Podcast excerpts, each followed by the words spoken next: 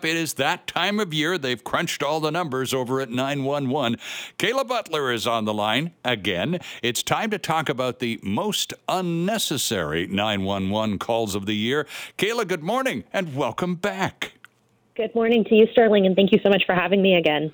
Well, it's great to have you back with us, Kayla, because you and I have done this before, and it is, of course, the annual year end accounting of 911 calls. And I think it's very important to begin the conversation with the fact that 2022, Kayla, produced over 2.1 million 911 calls in British Columbia alone. That's a new record, isn't it? That is the busiest year that we have experienced at E-Comm uh, in you know more than 20 years of servicing the province.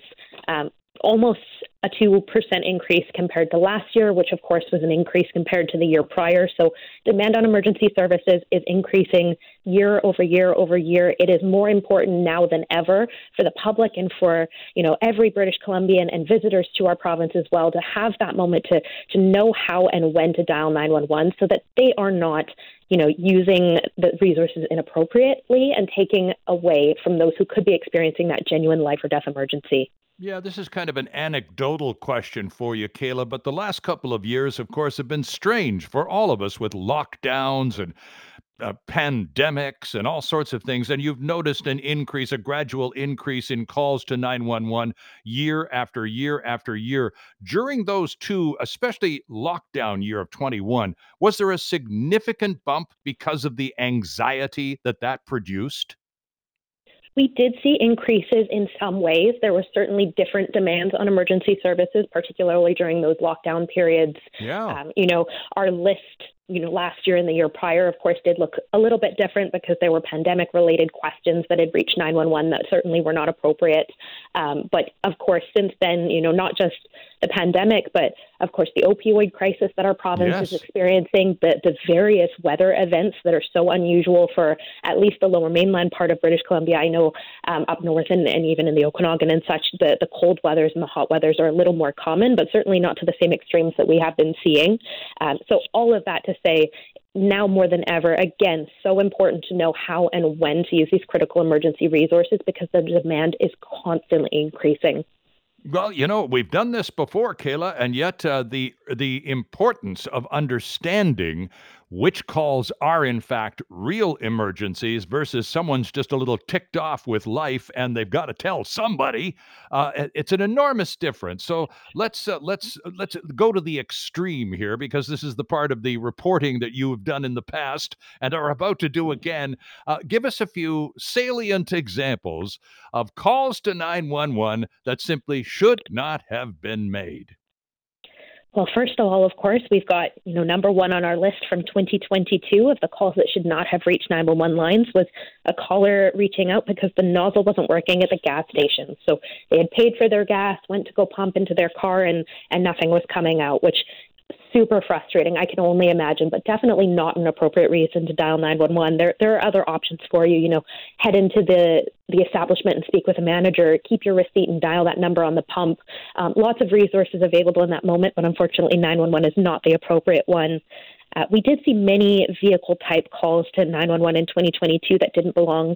Um, someone calling in that they had a flat tire, one person who uh, had a broken window wiper and, and someone that had even cut in line at a car wash. So again, certainly all incredibly frustrating situations. There's there's no doubt that these callers needed help, uh, but in those situations, not help from 911. They're not experiencing life or death emergencies. There's no crime that's happening in progress. Sure. Um, so turning to that alternative resource, whether that be a mechanic, you know, consumer concern. Um, that that's really the most appropriate place to go with these types of complaints.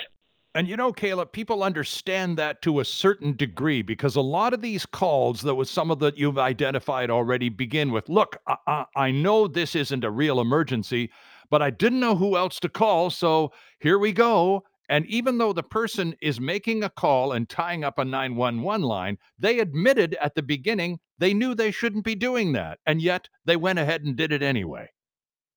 It's incredibly concerning, Sterling, and and honestly, more so even than than the caller who genuinely just didn't realize uh, is that that calls and starts with, "I know this isn't an emergency, but."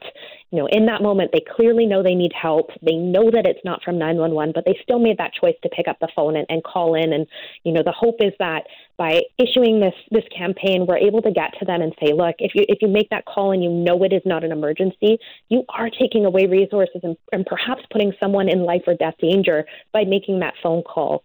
Now, it's not always simple and it's not always as clear as, as you know, some of the calls on this list. So I really do want to stress if at any point you feel like you are in an absolute emergency situation, mm-hmm. your life is in jeopardy, your health is in jeopardy, your property is being stolen or, you know, there's a fire or you're you're experiencing a medical emergency, dial 911. Our call takers are trained to help you assess that and redirect you. But if your inclination is to start with you know, I, I know this is an emergency, but right please take that time to think it through. We have a fantastic alternative resources page on our website. That's nonemergency.ca. That can provide a list of different resources you can reach out to by phone, through web contact forms. We also have all of British Columbia's local police non emergency lines and their online crime reportings, as well as fire non emergency lines, also are on that website. Yeah, Kayla, one thing that came up last year that affected literally millions of Canadians, many of them right here in BC, was the national uh, breakdown of Rogers Communications. Their entire cellular phone system went down for a matter of, well, many hours. And to many people, that was an emergency. So they called 911. You appreciate why they made the call, even though 911 could do absolutely nothing for them. You know what? Speaking purely as a millennial myself. I know that when my phone is not working, it feels like an emergency. It truly does. Um, and that's not to say that somebody whose phone isn't working isn't experiencing an emergency. There there are emergencies happening still, whether you know the phone networks are up or not. Uh, when it comes to our, our mobile devices, so completely understand why it would feel like that emergency. Why somebody is urgently looking for updates, but of course there are those more appropriate resources to turn to. I mean, CKNW for one. I'm sure that there was reporting happening on the outage. You know, turn to your local news source. Turn to you know the the telecom providers social media pages. There are lots of other places that you can look to to get the help that you're needing in those moments. But again, unless you are experiencing that life or death situation, please don't you know reach out to 911. Um, those are not information lines.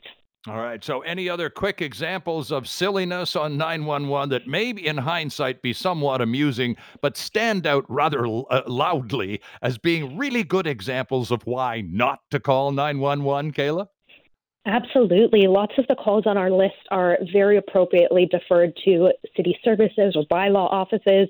You know, we had a caller call in to let us know that someone was playing basketball in a public court, but at nighttime, which, of course, there could be noise concern complaints. Sure.